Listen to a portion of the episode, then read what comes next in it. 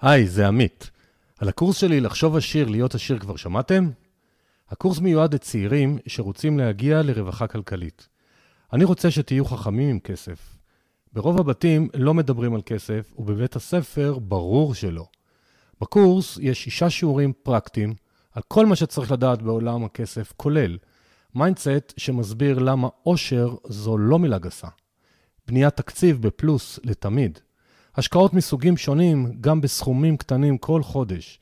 היערכות לפנסיה. ודברים חשובים נוספים כמו הבנת תלוש השכר, פתיחת תיק עוסק ועוד ועוד ועוד.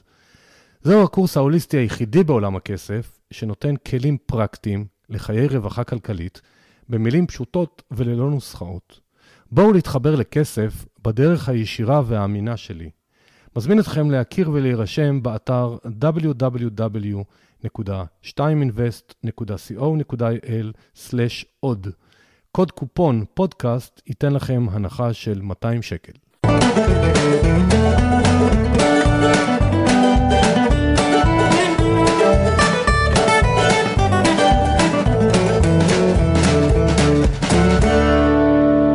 שלום לכולם, זה עמית. ברוכים הבאים לפרק 45 בפודקאסט כסף והשקעות. תודה רבה למאזינים הוותיקים, לחדשים, שאתם מצטרפים יום-יום. אה, כיף מאוד לדעת שהפודקאסט עוזר לרבים, ותודה לכל מי שעוזר לי בקבוצת הפייסבוק, לשאלות שאני שואל, איך להשתפר ומה לעשות, וגם לפרק הזה. שאלתי על מה כדאי לדבר. זה פרק שאני מדבר אני לבד, כמו שהוותיקים שמאזינים לי יודעים, שכל כמה פרקים אני עושה פרק לבד, כדי להשמיע גם את הקול שלי. כשאני מראיין מישהו, אני רוצה לתת לו את כל הבמה, ומשתדל לשתוק. אה, חידוש מרענן, שאני מקווה שאתם שומעים אותו, אני לא יודע עוד. אה, זה ציוד חדש, קניתי ציוד בסכומים נכבדים, אה, מיקרופון חדש, כרטיס קול חדש וכולי, כדי לעלות עוד מדרגה בשיפור האיכות. אני רוצה להזכיר שיש לי באתר אה, מדריך לעצמאות כלכלית, שהוא נותן הרבה מאוד כיווני פעולה ולינקים לכתבות, לסרטונים, אה, שיוכלו לעזור לכם. האתר זה www.2invest.co.il. אה, מה שאני שאלתי בקבוצת פייסבוק, אה, על מה היה מעניין לשמוע אם אני עושה פרק עם עצמי, קיבלתי מלא, מלא רעיונות ותגובות, ניסיתי לרכז אותם, וזהו, אני מקווה שיהיה לכם מעניין. תמשיכו לספר לחברים, תמשיכו לכתוב לי מה קורה, מה אתם לומדים, מה אתם צריכים, מה חסר, מה יש, ושיהיה לנו כיף. אז הרבה פעמים שאלו אותי והתלוננו, במרכאות, למה אני לא שואל אנשים על כישלונות. עכשיו, כשאני מראיין מישהו, אני הרבה פעמים שואל אותו מה הלך לו יותר קשה ופחות קשה. פחות נעים אה, לבוא לידם ולהגיד לו, בואנה, תספר על כל הכישלונות שלך. ושוב, התבקשתי על ידי כמה אנשים שיהיה קצת סיפור על כישלונות ואיך מתמודדים. אז יאללה, אז עם זה אני אתחיל. אה, יש המון, יש המון המון כישלונות, אז אני אספר רק על חלק, ואני אגיד מה, מה אני עושה. אז בואו נתחיל, לא לפי הסדר, אבל uh, מדברים איזוטריים יותר ואיזוטריים פחות. באזור uh, 2002 היה מונדיאל, וחבר קרוב, חבר ילדות, אמר לי, בוא נתחבר עם אדם שהוא מכיר מנצרת, uh, ובוא נפתח בית קפה. נעשה את זה עם נרגילות, נעשה את זה עם יס, כזה עם מלא מסכים, ויבואו ויראו אצלנו את המונדיאל, וזה יהיה הפתיח. ואחרי זה, וזרמנו, ועשינו, הקמנו בית קפה לתפארת, אבל uh, אף אחד משלושתנו לא בא מתחום המזון. אנחנו לא ממש מבינים איך עושים. היה מקום נהדר, הלכתי עם הבן פעם אחת לעשן ארגילה במשחק עם כל התושבים המקומיים. פעם אחת אה, עם אשתי, לדעתי, אה, הלכנו לארוחת צהריים, שחנכנו את המקום, מדי פעם עלינו, וכמובן, די מהר, אחרי כמה חודשים, סגרנו את זה, ו... הבנתי לעצמי שבתחום שאני ממש לא מבין בו, אז או שהשותף מבין, או שאני לא נכנס אליו, ו... זה עלה, זה עלה לדעתי, אם אני זוכר טוב, כ-100 אלף שקל ההרפתקה הזאת, עד שהחלטתי שאני לא ממשיך איתה. עוד דבר שעשיתי בהצלחה בקטנה מה שנקרא, זה היה לדעתי באזור 2013, 2014, לא יודע, משהו כזה, התחיל להיכנס כל עולם ה algo. Algo trading, בין מטבעות, בין מניות, בין וכולי, ואני, גם כדי ללמוד וגם כדי הרפתקנות, אז הלכתי עם איזושהי חברה לעשות אה, algo בין השער יורו לשער דולר. אני באיזשהו שלב הרגשתי. שזה הולך להתרסק, כי מה שקרה, התחלנו, השער היה בערך 1.35 דולר ליורו, וזה ירד ל-1.30 ול-1.28 ו-1.22, והמחשב שם לא שינה פוזיציות, ודיברתי עם בעל החברה כמה פעמים, אבל בטיפשותי, במקום להוציא את הכסף שעוד היה, שמחתי עליו שהוא יודע מה הוא עושה, כי הראו לי שנים עובדים וזה מצליח, וכמובן, הלך כל הכסף, היום זה בערך אחד-אחד, והלך הכסף, ולכן אלגו, שהיום המון המון אנשים, זה עוד היה בחיתולים, יש המון המון אה, מחשבים שמציעים.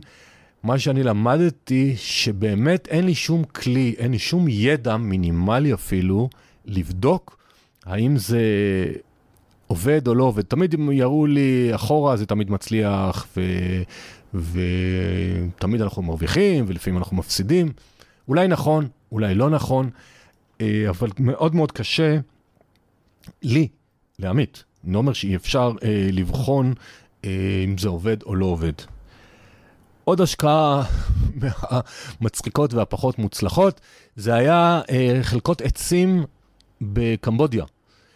בגדול, מה שקורה בעולם, יש שותלים יערות לכריתה, כדי שלא תהיה כריתה בלתי מבוקרת, אז יש המון המון מדינות, בעיקר uh, טרופיות, שאז יש מים ושמש בחינם, כוח עבודה זול, ושותלים uh, יערות במיוחד לכריתה. זה בדרך כלל uh, פרויקטים ל-16 שנים, אחרי איקס שנים ראשונות עושים דילול, מוכרים קצת, אחרי כ-10 שנים עוד חלקה, וזה אמור להיות השקעה של 16 שנים. אה, מה שקרה, שההשקעה שאני עשיתי ספציפית, באיזשהו שלב ממשלת קמבודיה החליטה להכניס למאסר slash מעצר את אה, אותו גורם אנגלי שהיה אחראי על כל החלקה, וקיבלתי מתישהו מהכונס נכסים איזה צ'ק על איזה שמונה pound, אה, ושמתי שם גם 20 אלף דולר לדעתי, או סדר גודל כזה, שהלכו לטייל. אה, מה המוסר השכל שלי פה? מוסר השכל שלי פה הוא שבאמת צריך לבדוק עם מי הולכים, אבל אם הולכים להרפתקאות בחו"ל, לא תמיד אנחנו יכולים עד הסוף לדעת, וצריך להבין את זה. צריך להבין שבכל השקעה עם סיכוי יותר גבוה, יש סיכון יותר גבוה, ויש כאלה שזה מתאים להם, ויש כאלה שזה לא מתאים להם.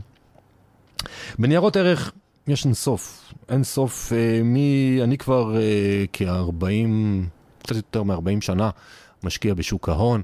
ואני לא יכול להגיד שכיום אין לי כישלונות, יש לי גם טעויות שאני עושה וגם כישלונות, אבל זה לא מטריד אותי כל כך, כי ההצלחות הן הרבה יותר מהכישלונות. אז אה, אם שואלים אותי מה בעצם למדתי מכל הכישלונות, ועוד פעם, בניירות ערך זה, זה נורא קל, כי יש המון, כל הזמן. אמ, אז קודם כל יש את הדבר הזה שאני קורא לו מבחן המראה. כשאני הולך להשקעה יותר גדולה, יותר uh, הרפתקנית, יותר מסוכנת, יותר uh, לא ברורה, מה שנקרא, אז אני שואל את עצמי, את מבחן המראה הזה אומר, שאם ההצלחה לא תצ... אם ההשקעה לא תצליח, ביום בהיר אחד הלך הכסף, או הלך 50% מהכסף, האם אני יכול להסתכל על עצמי בראי, כי אני מצחצח שיניים בבוקר, ולהגיד, עשיתי הכל כדי להבין? האם באמת בחנתי מראש את כל הסיכויים, את כל הסיכונים, אה, עם מי אני הולך, במה אני משקיע, האם אני מבין. אם התשובה היא כן, אז בסדר, עשיתי את כל מה שיכולתי, וקרה משהו. אבל אם התשובה היא לא, אז זה אומר שבפעם הבאה אני חייב להיות הרבה יותר קפדן וזהיר. תן דוגמה למבחן המראה שאני במרכאות חף מפשע. יש לי גם אה, השקעות נדל"ניות אה, בברלין. עכשיו, עיריית ברלין, לצערי הרב ולצערם של משקיעים רבים, לפני מספר חודשים החליטה להקפיא את שכר הדירה בברלין. עכשיו, זה רק ברלין, זה לא כל גרמניה. עכשיו, לא רק שהיא החליטה להקפיא, היא החליטה שצריך להוריד כמה חודשים אחורה. עכשיו, לא שקודם זה היה איזו חגיגה גדולה, האפשרות לעדכן מחירים, אבל הבעיה היא שברגע שיש הקפאת מחיר, גם הרוכשים, אה, יש שוק של קונים ורוכשים, אבל עליית הערך כנראה לא תהיה זה, והם הודיעו זה לחמש שנים. עכשיו, יש משפטים ובג"צים וכל מיני חברות גדולות. עכשיו, פה אני מרגיש שבמבחן המראה אני בסדר, כי אף אחד לא יכל לצפות שדבר כזה יקרה. זה גם חוק לא בטוח שהוא ממש דמוקרטי, ועל זה מנגנים אלה שהחברות הגדולות שתובעות בבתי משפט את עיריית ברלין. אז אני אומר, במבחן המראה אני בסדר. ההשקעה הייתה על פניו בסדר, תשואה לא גבוהה שוטפת, עליית ערך טובה כל שנה, במצטבר סבבה, וזאת השקעה שהייתה טובה. אני מקווה שהיא תחזור להיות טובה אחרי שהם ינצחו במשפט. אה, אבל כשאנחנו הולכים להשקעות שאנחנו לא בטוחים שאנחנו מבינים, אז קודם כל אני מציע לעשות פיזור השקעות כזה, שאם השקעה אחת לא תצליח, אז זה לא הרס את כלכלת המשפחה. כי גם אני, שאני, תמיד יש לי השקעות יותר מסוכנות, כי א', זה מעניין אותי, ב', אני לומד מזה, וג', אני מקווה להרוויח. אבל uh, אני גם יכול להפסיד. אז אני עושה תמיד איזשהו פיזור כזה, שנניח uh, ההשקעה, אני אפסיד את כולה או מחציתה, שבממוצע או של התיק הגדול, לא, לא איזה דרמה. לזכור שאנחנו לא הרבה יותר חכמים מכולם, זאת אומרת, אם כל השוק מתמחר איזה אג"ח קונצרני היום ב-90 אחוז אה, תשואה, כשהממוצע של הענף הוא 2 אחוז, כי כל השוק חושב שאותה חברה, הסיכוי שהיא תחזיר הוא נמוך, אז בואו ניתן את הקרדיט לשוק שהוא יודע שיש שם בעיות. כן יכול להיות שאם אני אקנה את זה עכשיו לחודש ויהיה פיקים של מחיר וזה, אז יכול להיות שאני יכול להרוויח שם כסף. אבל בגדול, לא לחשוב שאנחנו ממש הרבה יותר uh, מבינים, בהנחה שאין לנו מידע פנים uh, מהשוק. והרבה פעמים זה להתייעץ, ללמוד ולהקשיב לאינטואיציה. Uh, אם האינטואיציה אומרת, לא מתאים, אז לא. ומאוד חשוב זה שמכל כישלון תנסו להבין מה קרה, ופעם באה לעשות טעות אחרת.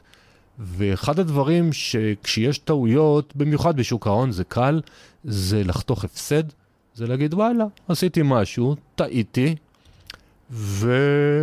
אז אני אמכור את זה קצת בהפסד, עדיף לי מאשר ההפסד יעמיק ונמשיך הלאה.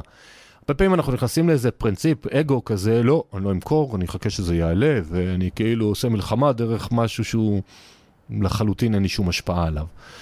אה, אתן דוגמה, בלי שם של חברה, לא מזמן הייתה איזושהי מניה שירדה איזה 20 ומשהו אחוז, אה, קניתי אותה, עלתה ב-30 אחוז, ירדה עוד פעם ב-19 אחוז, זאת אומרת בנטו הייתי מורווח אולי איזה 2 אחוז, ופתאום הבנתי לעצמי שהענף הזה הוא כיום בעייתי, לא יודע מה קורה, לא בא לי עליו, מכרתי אותו, אז יצאתי מאוזן, לא יודע, אולי הרווחתי אחוז, הפסדתי 2 אחוז, זה לא משנה. אה, אם הייתי ממשיך, ממשיך את זה, עברו מאז שבועיים, בינתיים ירדה עוד 30 אחוז. אה, אז לא שאני כזה גאון, אני פשוט באיזשהו שלב החלטתי שהמשחק הזה לא מתאים לי. הקשבתי לבטן, אמרתי, גם אם אני אפסיד כמה, איזה אחוז, שניים, שלושה, ארבעה, לא מעניין, רוצה לצאת. ואני מציע לכל משקיע, בייחוד אם הוא מתחיל, והוא עושה משחקי אגו עם ההשקעה שלו, אל תעשו משחקי אגו. אה, לפעמים לחתוך הפסד, וזה גם יכול להיות הרבה כסף להפסיד, זה יכול להיות אולי השקעה נדל"נית, או השקעה לנתח אותה מחדש, להבין אם זה טוב או לא. ואם אני מדבר על כישלונות, אז כמובן כשהייתי צעיר יותר, ומי שלא יודע, אני בן אה, כ-58, ואני התחלתי בגיל 16 בשוק ההון, אז ברור שהייתי בגילי ה-20, והייתי בטוח שאני יודע יותר טוב מכולם, ומה פתאום, ואני אחכה. ועם השנים למדתי שלפעמים לצאת אה, בזמן, גם אם אני מפסיד קצת, לא קרה שום דבר, אה, ממשיכים הלאה.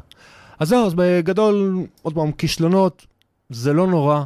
אם אנחנו נכנסנו אליהם בידיעה שאנחנו אולי עשויים להפסיד, אם עשינו פיזור השקעות נכון, ומי שעושה השקעות ממונפות, ואני תמיד מדבר על זה, תבינו תמיד מה מקור ההחזר. אל תבנו על זה שהכל יצליח 100% כל ההשקעות, ואם אתם יודעים לנהל את הסיכון מול הסיכוי, אתם תצליחו לאורך זמן וזה יהיה מעולה. אז זה חלק ראשון על הכישלונות שהיו, ולצערי כנראה גם יהיו. עוד אה, שאלה שנשאלתי בכמה צורות שונות, אה, זה איך אני מכיר את האנשים, איך אני יוצר קשרים, איך אני לומד דברים חדשים אה, וכולי, בעולם התוכן הזה כמובן של כסף. אז אני אתחיל ואומר שאני בתהליך למידה אינסופי. אני לא חושב שאני יודע הכל, ומה שנקרא, ככל שלומדים יותר, אתה מבין שאתה מבין פחות, ככל שאתה לומד יותר, אתה מבין שאתה יודע פחות. יש תחומים שאני החלטתי לא להיכנס אליהם, זאת אומרת, מה זאת אומרת? בתחום הנדל"ן למשל, בחו"ל, בייחוד ארה"ב, יש עשרות סקטורים ותתי סקטורים ותתי תתי סקטורים. הבנתי שאני לא מסוגל להבין בזה, לא רוצה להבין בזה, זאת אומרת, אני מסוגל אם זה לי נורא חשוב. אז אני מחליט גם במה לא להתמקד. עכשיו, מה זה אומר תהליך למידה בלתי פוסק? אז קודם כל, אני כל יום קורא עיתון יומי אחד, ומסתכל כמה פעמים ביום באתרים כלכליים.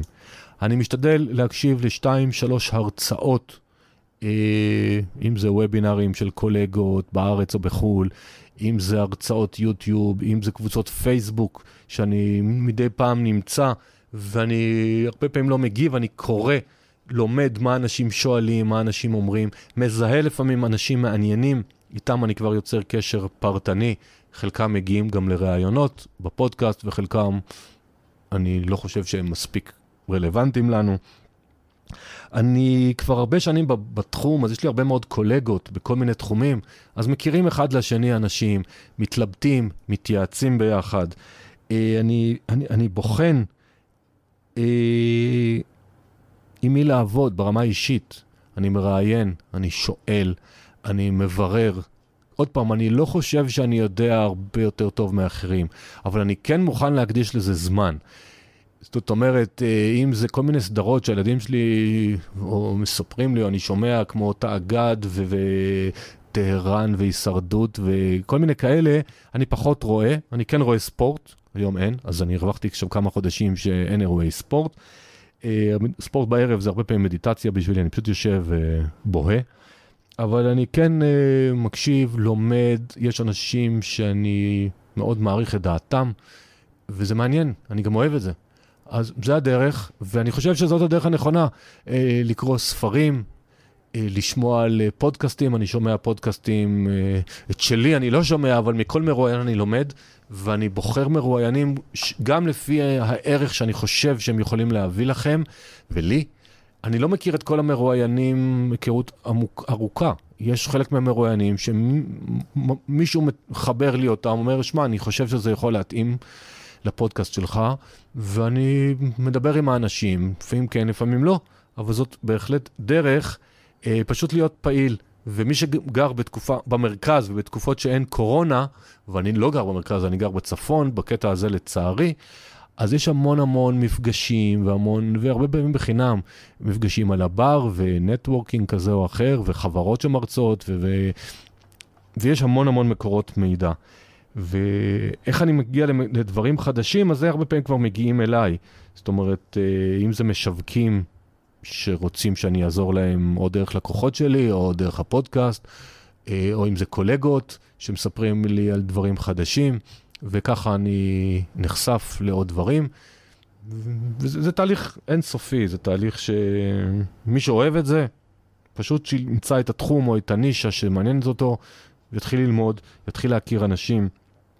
כמו שעשיתי גם לפני איזה שבועיים, שלושה, אני עכשיו בתחילת יולי עשיתי בוקר של כסף והשקעות, 12 אנשים שונים, ישבנו ביחד אה, שלוש שעות, דיברנו, למדנו, החלפנו דעות. יש לנו עכשיו קבוצת וואטסאפ, אנחנו מחליפים דעות, חוויות, זאת אומרת, זה דרך אה, מעולה להכיר וללמוד. נושא הבא שעוד פעם שאלו אותי, ואני יכול לדבר עליו שעות, אבל אני לא אדבר עליו שעות. אה, שאלו את זה בצורה יותר מנומסת כמובן, אבל אמרו לי, תגיד, מה זה הקטע שלך עם הרוחניות ושילוב חומר ורוח, ומה זה משפיע על הבית, ילדים שלך ברמה האישית וכולי. אז קודם כל נתחיל בזה שלכל אחד יש, כנראה, לרוב האנשים יש תחביב. יש הרבה שזה אופניים, ריצה, שחייה, נגרות. אה, וכל מיני דברים כאלה. אצלי התחביב שלי הוא רוחניות, אגיד לכם את האמת, שאלתי עשרות אנשים בהודו, שהיא נחשבת למרכז הרוחניות, והייתי בה כמובן הרבה, מי שעוקב אחריי ויודע, אה, מה זה רוחניות? ואתה מקבל המון המון תשובות. אה, אין איזו הגדרה חד-חד ערכית. אז אני אגיד שההגדרה שאני התחברתי אליה, ושאני מנסה לחיות ולשפר את עצמי לפיה, זה שהרוחניות היא בגדול היא להיות באהבה מתמדת לכולם, לא רק לעצמך, לא רק למשפחה הקרובה, לכולם, ולכולם זה גם למי שחותך אותנו בכביש ולמי שצועק עלינו, ולכולם זה גם לעץ ולספר ולמכונית או למחשב, ולהיות בשלמות פנימית. עכשיו, זה קצת הזוי נשמע. אני עוד לא שם, אני עושה הרבה עבודה להיות שם. אני אישית uh, מתרגל כל יום uh, בחודשים האחרונים משהו שנקרא רג'ה יוגה. זה יוגה שהיא יותר רוחנית, היא פחות פיזית, שזה אומר בערך עשר דקות תרגילי נשימה, כל יום זה כשעה, זה כתרגילי נשימה כאלה ואחרים, או קצת תרגילים פיזיים עדינים, לא תרגילי כוח. כעשר דקות. שכיבה על הרצפה עם רגליים למעלה על כיסא, כל מיני אה, הרפייה. וכמו שאמר לי פעם איזה הודי חמוד שדיברתי איתו, שהוא קרא לעצמו האיש השמח ביותר בעולם בכרטיס הביקור, שאלתי אותו, תלמד את הסוד. אז הוא אומר לי, עמית, אתה ראית פעם חיות שישנות על מיטה? אמרתי לו, לא. אז הוא אומר, למה אנחנו ישנים על מיטה? אנחנו מתרחקים מהטבע. אז הוא אמר לי, כל יום תשכב עשר דקות על הרצפה, תתחבר לקרקע, תתחבר לאדמה, ואתה תראה איך אתה תהיה מאוזן. אז עשר דקות כאלה, ו-20-25 דקות מדיטציה, עוד מדיטציית נשימה או אחרת. מה שזה עושה לי, מרגיע אותי, משחרר אותי, מחדד לי את המחשבות, מביא לי רעיונות ושקט פנימי. זה מקרקע מהדוינג שאנחנו רובנו כל הזמן בדוינג ולא בבינג, ובינג זה פשוט להיות, ואנחנו רובנו לא רגילים להיות, אנחנו כל הזמן צריכים לעשות משהו, ואם אנחנו לא עושים, אנחנו לא בסדר. אז אני כבר בסדר, מעולה עם זה. למדתי להיות בכאן ועכשיו, שזה אומר לחיות ככה, לא להיות בראש. שזה אומר שבעצם, בגדול, בגדול, בגדול, אין עבר, כי העבר הוא היסטוריה, אני לא יכול להשפיע עליו. אין עתיד, כי העתיד הוא אשליה, ודבר היחידי שיש זה הכאן ועכשיו. אז לשמוח שאני קם בבוקר, לשמוח שאני רואה את הפרחים ואת העצים, לשמוח שאני בריא ובני ביתי בריאים. כלומר, להיות בשמחה, זה לא אומר לא לתכנן תוכניות. זה לא אומר להיות אפאתי ולהגיד, יאללה, מה שיקרה יקרה, ממש לא.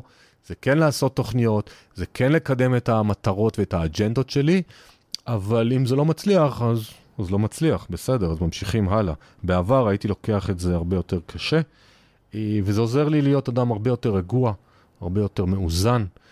ולגבי בני ביתי, אז כולם כמובן שומעים סיפורים בלי סוף. אה, הילדים כבר גדולים, אז כל אחד מהם לדעתי יש לו כישורים ואינטואיציות חזקות, אבל uh, מה הם עושים עם זה מה הם יעשו עם זה, אני לא יודע, אבל זה, בבית יש לנו שיח פתוח. זה יכול להיות על מדיטציות וזה יכול להיות על כסף. זאת אומרת, מגיל צעיר אני משתף את הילדים, אני מדבר איתם על כסף, על התלבטויות. כמובן שהם גדולים יותר, אה, אז יותר על התלבטויות השקעה, או השקעה יותר מוצלחת, פחות מוצלחת, כי אני רוצה שהם ילמדו, ייחשפו, מקווה שהם יעשו דברים, ו... וזה, פחות או יותר, בקצרה, אני והרוח. שאלות נוספות שחזרו הרבה בכיוונים שונים, זה היה על אבני דרך איך בונים חופש כלכלי. חופש כלכלי, עצמאות כלכלית, אה, קודם כל זה מונחים שכל אחד תופס אותם אחרת. כמו שאמרתי, יש לי באתר איזשהו מדריך שנותן לפחות כמה כיוונים על מה לשים לב, על מה לחשוב. אבל אני אתחיל בדבר שלדעתי הוא הכי חשוב, אני רואה את זה מלקוחות, מי שנמצא פה המאזינים בזוגיות, חשוב מאוד שתהיה הסכמה זוגית לדרך, למחירים שידרוש. בכל תא משפחתי כמעט שאני מכיר, כולל את שלי, יש אחד שמוביל את זה, אחד או אחת. לפעמים האישה, לפעמים הגבר.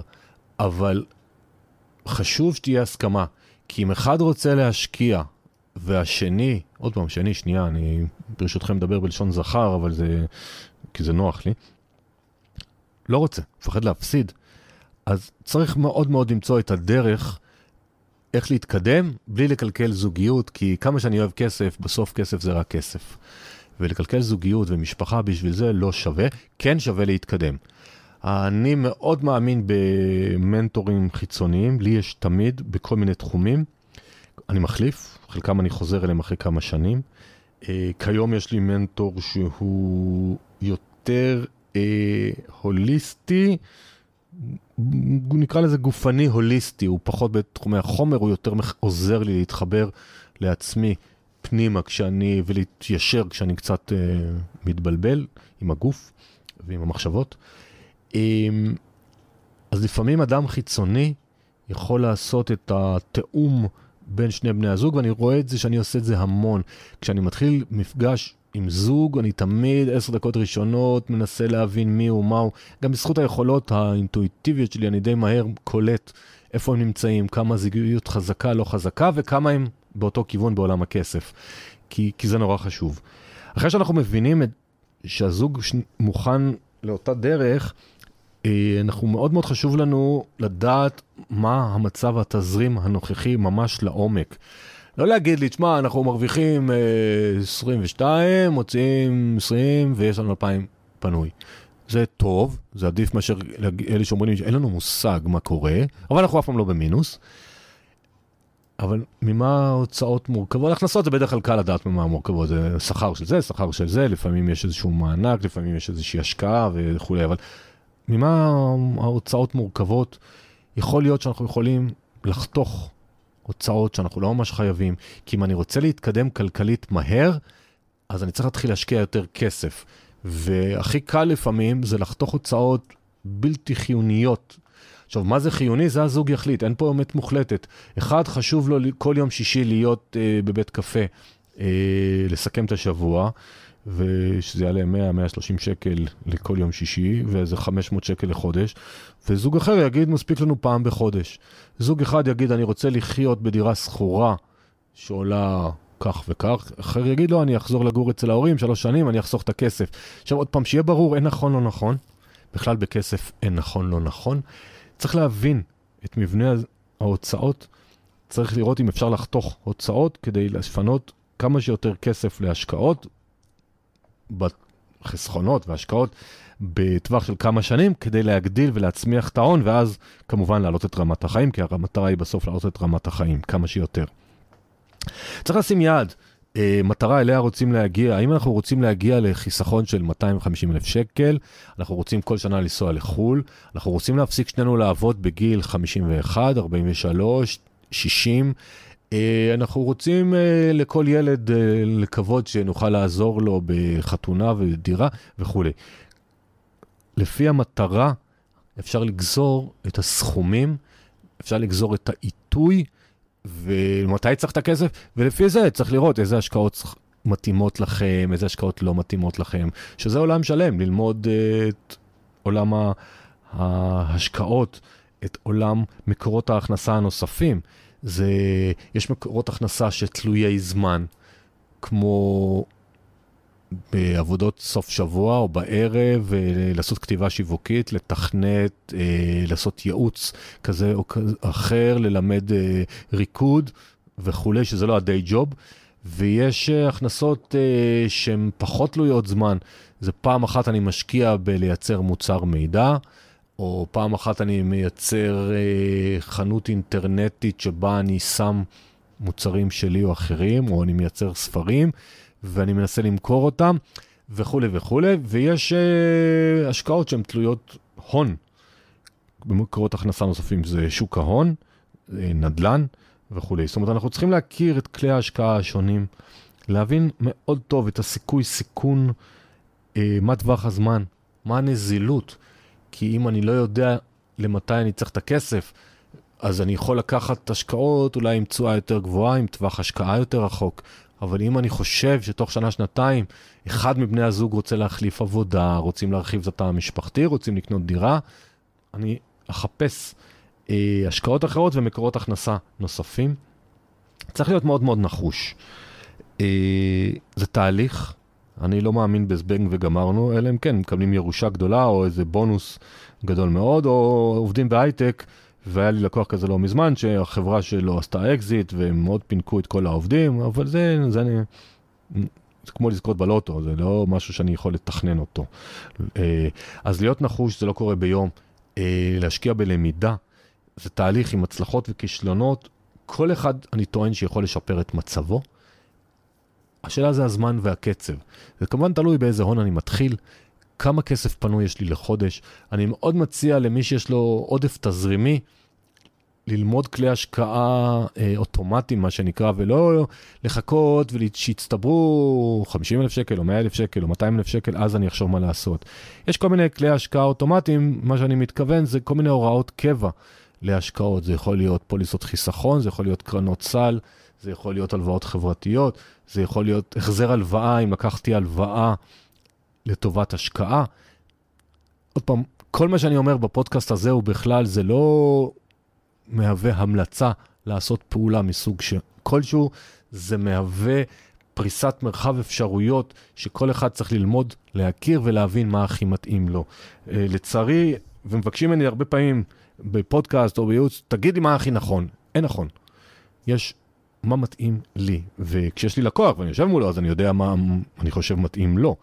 אה, אבל כללי, אני ניסיתי פה קצת לתאר את התהליך של תכנון פיננסי. זה פשוט להתחיל הכי פשוט, לדעת מה קורה לנו היום, איזה מקורות הון יש לנו, כמה כסף פנוי, איך אנחנו מגדילים הכנסה, איך מצמצמים הוצאות, איך מתחילים להשקיע, לאן רוצים להגיע. זהו, זה כל התורה על רגל אחת. ולא לחפש דברים מסובכים. אני אוהב פשטות, אני מאמין בפשטות. לא סתם ההוצאה לאור שלנו נקראת סיפור פשוט, כי הדברים פשוטים, לא צריך לחפש את המתוחכמים. כשעולים מדרגות, אז אפשר לחפש דברים מתוחכמים, אבל ההתחלה, ההתחלה היא מאוד מאוד פשוטה. כל אחד יכול להתחיל בכל סכום. וזה מביא אותי לשאלה שחוזרת גם לא מעט, מה עושים צעירים כשאין להם הון? יש להם רצון, אבל עדיין אין אה, הון שאפשר לעשות איתו משהו. אז אני אתחיל ואומר שאני רואה את זה הרבה בקבוצות הפייסבוק, שלהרבה מאוד צעירים ישראלים יש מנטרה, אני חייב להשקיע בנדל"ן, אני רוצה שיהיה לי נדל"ן, כי זה הכי טוב, זה הכי בטוח, זה הכי קל. אז זה איזשהו משהו שמשתרש, אני לא בטוח שזה הכי נכון, אפשר גם להראות שבאקסלים לאורך זמן, לפעמים זה נכון, לא תמיד זה נכון. אה, כמובן תלוי במחיר הרכישה ואיזה נדל"ן, אבל מה לעשות שנדל"ן בדרך כלל דורש הון עצמי גדול. אז כן, אז יש כאלה שאומרים, אה, לא, תחפש מתחת למחיר שוק, ורק תמצא קונה ורק תעשה את התיווך, שזה גם נכון, אבל כולם מחפשים את זה. זה לא שעכשיו מישהו המציא את הגלגל, כי כולם מחפשים. אז יכול להיות שאני אמצא ויכול להיות שלא. אז מה שאני מציע לצעירים, זה קודם כל להכיר את סוגי ההשקעות השונים. הכי קל להתחיל זה עם השקעות בשוק ההון, כי זה, יש פיזור מאוד גדול בסכומי כניסה מאוד נמוכים, ומי שחשוב לו להכיר את עולם הנדל"ן, סבבה לגמרי. אז לקחת קורס, יש קורסים ממאות שקלים בודדים עד עשרות אלפי שקלים. לא תמיד חייבים לרוץ לקורסים הכי יקרים. אפשר להתחיל להקשיב לפודקאסטים שלי, אבל יש גם המון פודקאסטים בעברית רק על נדל"ן. יש גם בביגר פוקטס בחו"ל, באנגלית. יש, יש אה, פודקאסטים, יש ספרים, יש הרצאות ביוטיוב, יש עודף מידע, שזאת אחת הבעיות, אה, לפעמים לדעת, טוב, יש כל כך הרבה מידע, מה, מה לעשות? אבל כשאתם צעירים, הכי טוב זה קודם כל להשקיע בעצמכם בידע. ולקחת קורס, ואולי עוד קורס, ואולי עוד קורס. קודם כל תמפו את התחום שאתם אוהבים, את הידע. כן להתחיל לנסות לחסוך אם אתם כבר עובדים ויש קצת כסף, לנסות לחסוך. ועוד uh, עצה שיכולה מאוד מאוד להצליח, זה לרתום בני משפחה ובמיוחד הורים. עכשיו אני, כמו שאמרתי, אני ב-58, הילדים שלי הם בני בין 22, 3 ל-30, ואני יודע שיש לי הרבה מאוד מאזינים צעירים בגילאי ה-20 עד 40, ותתפלאו כמה ההורים ישמחו לשמוע מה אתם מתעניינים, מה אתם עושים, אולי אם תבואו רעיונות. אנחנו, גם אני כשהייתי צעיר לא הבנתי, כי לא הייתי הורה, אה, איך, איך רואים את זה מהצד השני. היום, כשאני בצד השני, אני רואה שהורים מאוד שמחים, ויכול להיות שלהורים כבר יש הון יותר גדול, אולי יש להם כסף פנוי, אולי כחלק מהחינוך הם ישמחו לעשות איתכם הרפתקאות משותפות, ולא משנה באיזה תחום, בתחום שתוכיחו שלמדתם, שתבואו עם תוכנית סדורה. אני חושב שזה יכול לתת לכם הרבה מאוד כלים. עוד רעיון אפשרי זה להתחבר לאנשים שמוכנים ללמד אתכם תמורת משהו שאתם תעשו. אה, זה מה שנקרא, הרבה מאוד מנטורים לוקחים אה, עזרה, שהם לא משלמים על העזרה, אבל בזכות זה הלומד, או הצעיר, או הלא צעיר, נמצא בחברתם. בארצות הברית זה מאוד מאוד נפוץ, יש גם בארץ כאלה. אה, אני גם חושב שבמיזם הקרוב שלי אני אנסה לעניין כל מיני אנשים בעזרות שונות, בתחומים שונים שאני פחות מכיר, ותמורת זה אני אוכל להציע אולי דברים אחרים. אז כשאתם צעירים, נמרצים ואין הון, לחפש את המישהו הזה, ללוות אותו, להיות לידו. לא לחפש לתמורה מיידית, ההיכרויות והקשרים עוזרים. אה, ללמדו את כל סוגי ההשקעות שיש, קורסים לא יקרים, פייסבוק, אינטרנט, אה, פודקאסטים, תרתמו את ההורים לתהליך, ו... וככה מתחילים. ככל שתתחילו מוקדם יותר, אתם תגיעו לרווחה כלכלית ולאושר בעין ובאלף מוקדם יותר. אה, כי את הטעויות, אם עושים טעויות, כמו שדיברתי בהתחלה על כישלונות, אבל עושים אותם בגיל 27, שאין משפחה ואין ילדים, אז uh, בסדר, מה קרה? כשיש ילדים ומשפחה ואחריות, הרבה יותר קשה לקחת uh, סיכונים, כי יש עוד הרבה גורמים מתערבים.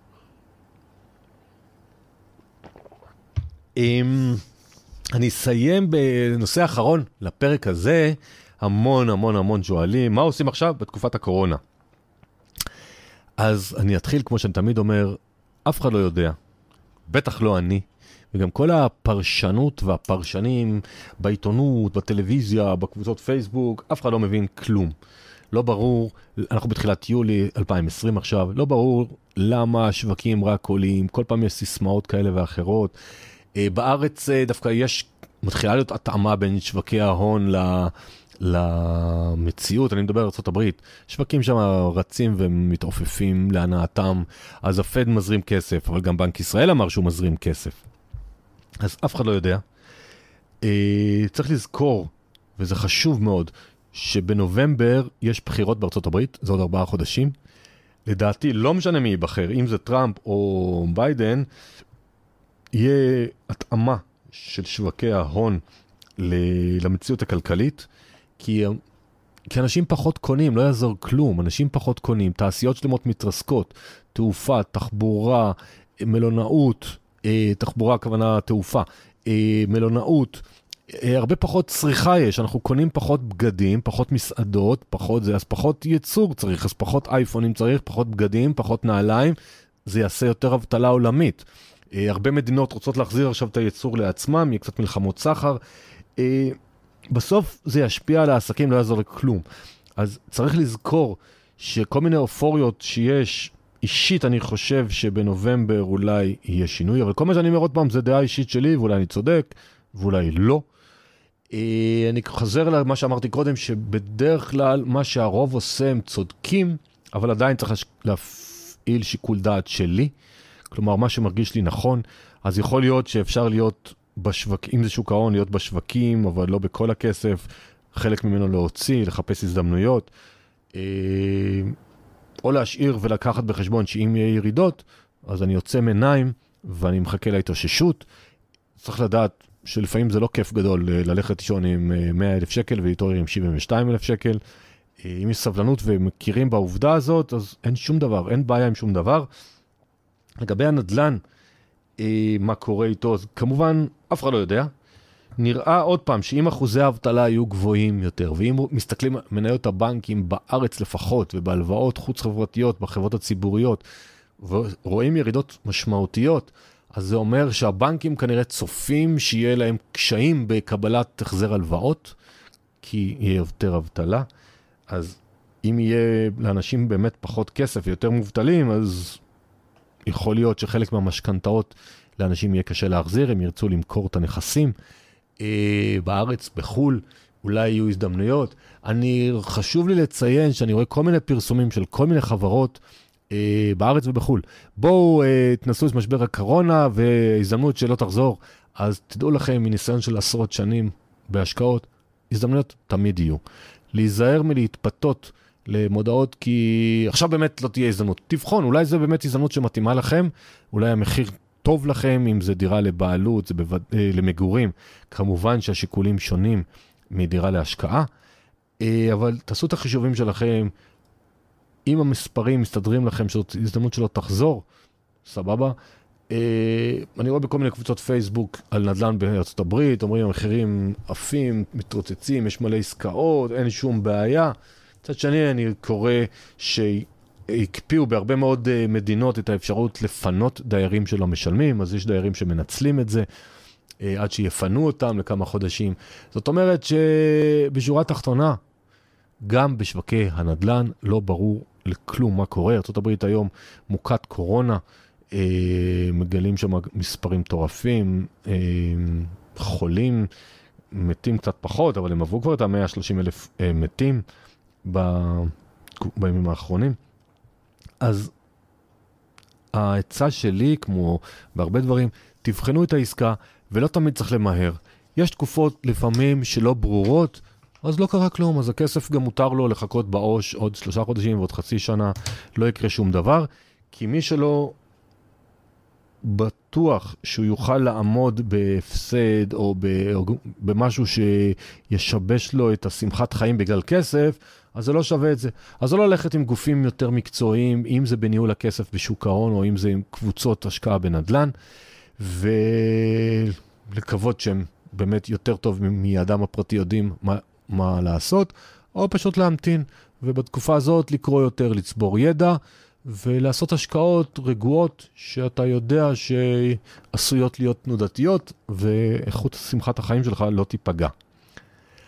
אז זהו, אז דיברתי היום על כמה נושאים שביקשו ממני לדבר, התחלתי על כישלונות, המשכתי קצת על רוחניות, על איך אה, בונים חופש כלכלי, עצמאות כלכלית, איך אני אישית יוצר קשרים ולומד, אה, מה לעשות עם צעירים שאין להם הון, אה, מה לעשות בתקופת הקורונה. אז תודה רבה על כל מי שהקשיב. אני מזכיר שיש לי מדריך לעצמאות כלכלית שיעזור לכם, אני חושב, להתכוונן לפחות, ואם אחד מבני הזוג עדיין לא בקטע. וזה, הוא, הוא קצר, הוא לא מפרך, כי אני לא מאמין בדברים מפרכים. Uh, באתר www.2invest.co.il. אני בקרוב, כמו שאמרתי, אצא באיזשהו מיזם חדש uh, עם שותף. הפרק הבא שייצא בפודקאסט, אנחנו נדבר עליו. אני רק אגלה שהדומיין שלנו הוא האותיות ILM. ILM, ואני ממש מזמין אתכם, מי שבא לו, לנחש מה ראשי תיבות. אה, להשתמע בפרק הבא. תספרו לחברים, להורים, לשכנים על הפודקאסט הזה. אנחנו פרק 45, יש אוצר שלם של ידע שכדאי שכל אחד יכיר, ושיהיה לנו רק טוב ושמחה. תודה. היי, זה עמית. על הקורס שלי לחשוב עשיר, להיות עשיר כבר שמעתם? הקורס מיועד לצעירים שרוצים להגיע לרווחה כלכלית. אני רוצה שתהיו חכמים עם כסף. ברוב הבתים לא מדברים על כסף, ובבית הספר ברור שלא. בקורס יש שישה שיעורים פרקטיים על כל מה שצריך לדעת בעולם הכסף, כולל mindset שמסביר למה עושר זו לא מילה גסה. בניית תקציב בפלוס לתמיד. השקעות מסוגים שונים, גם בסכומים קטנים כל חודש, היערכות לפנסיה, ודברים חשובים נוספים כמו הבנת תלוש השכר, פתיחת תיק עוסק ועוד ועוד ועוד. זהו הקורס ההוליסטי היחידי בעולם הכסף, שנותן כלים פרקטיים לחיי רווחה כלכלית, במילים פשוטות וללא נוסחאות. בואו להתחבר לכסף בדרך הישירה והאמינה שלי. מזמין אתכם להכיר ולהירשם באתר www. www.2invest.co.il/עוד. קוד קופון פודקאסט ייתן לכם הנחה של 200 שקל.